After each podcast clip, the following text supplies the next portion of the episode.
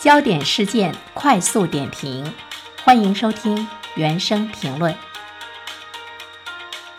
近日，全国多地发布了新的人口与计划生育条例，其中多个省市延长了女性产假时间。目前，大部分省市计划生育条例规定的产假在至一百二十八天到一百九十天之间。陕西省生育三孩可以休半年奖励假，共三百五十天。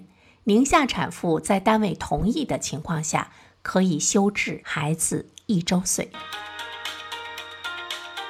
这里面呢，我们看到了全国各地很多的地方在生育政策上的一种积极的态度。那么，从各地的生育鼓励政策来看，呃，不外乎三种方式：一是延长产假、生育假。夫妻双方享受育儿假等，二是发放生育津贴或者是补贴金，啊，三呢是参保的女职工生育三孩的费用纳入生育保险待遇支付的范围。政策呢也是比较积极啊，社会呢普遍受欢迎。但是呢，我们也看到了一些比较担忧的声音，呃，因为对于政府机关、事业单位、国企来说，延长女职工的生育假似乎呢没有什么问题。不过呢，对于一些私企、中小规模的民营企业来讲，可能问题呢就会是呢比较大，因为它直接呢是摊高了这些企业的生产的这个成本啊。那么企业它有没有足够的动力去承担？这些突然增加的成本，对于中小企业来讲，把延长生育假的这个成本完全压在他们身上的话，呃，可能他们没有这个。积极的动力，因为它最大的动力呢是要给社会带来利润，所以呢就会面临着他在招聘女职工的时候，他有一种歧视性的招聘的政策。再一方面的话呢，我们也会担心女性在劳动市场上的竞争力会受到呢影响，导致她的就业率的这个下降。目前的这个政策在某些方面来讲，还应该有更多的一些配套政策的这个出台，甚至于呢，我还看到很多职业女性事业心。强的女性。他不想延长这么长的这个假期，在家里休息时间长了，一方面觉得自己变傻了，另外一方面的话呢，再回到原有的职场上，位置没有了，而且自己的竞争力呢也会受到特别大的影响。但是任何一项政策的出台，它都会牵扯到呢多方的利益，就是它利益的主体呢是多元化的。所以呢，这个政策在有正面效应的同时，应该看到对另外的一部分群体带来的呢一种呢这个不利的影响，比如说中小企业者。比如说呢，生育孩子的呃这个女性，所以呢，她就会对政策的这个执行带来有形无形的阻碍。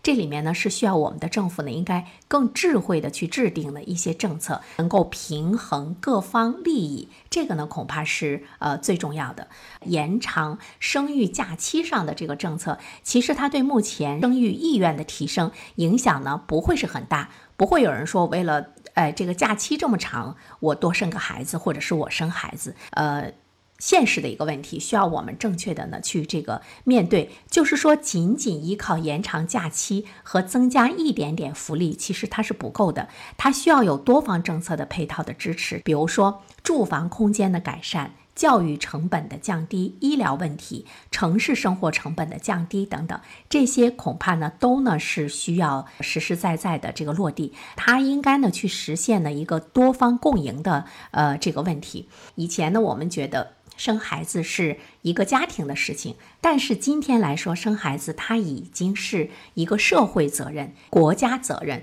所以呢生育的成本它应该是在个人、用人单位和政府之间。都的应该实现一个合理的分担。其实目前这个地方政府出台的政策力度呢不是很大，我们希望呢能够有这个大力度的政策啊，它才能够呢把真正的利益呢落实到老百姓的身上。其实这个背后呢有两点值得我们关注，一个就是就是对于人口的这个下降，你是不是很着急？二零二零年第七次全国人口普查数据显示，中国出生人口已经是四连降。二零二零年，中国只生了一千二百万人。如果以后每年出生人口都保持这个数字，未来中国的人口肯定呢会小于十亿。我看到一份估计，到二零五零年，新出生的人口可能只有五百万。这就是说，三十年之后呢，呃，我们可能就会看到中国从一个占世界五分之一人口的大国，变成出生人口只占世界百分之四，而且是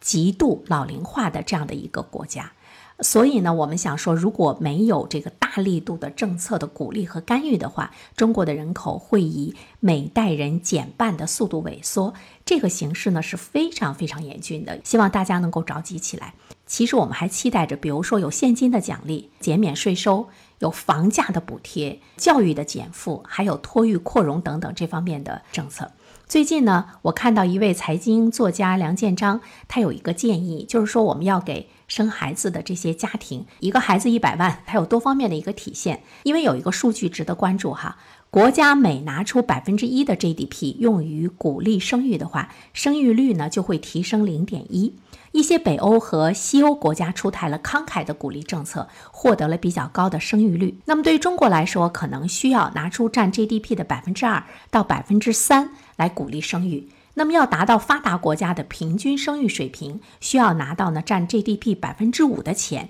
来鼓励生育。所以，如果按照每年多出生一千万个小孩来算的话，平均一个孩子就是一百万人民币等值的奖励，可以体现在现金，可以体现在减税，可以体现在购房补贴，适当的或者是大力度的物质奖励。啊，它呢一定呢是鼓励生育奖励的其中最重要的一部分。这个补贴。一定呢是有刺激性，这样的话呢才不会让我们的生育率呢大幅度的这样的下降。所以呢，鼓励生育呢要趁早，我们需要拿出实实在在的吧真金白银。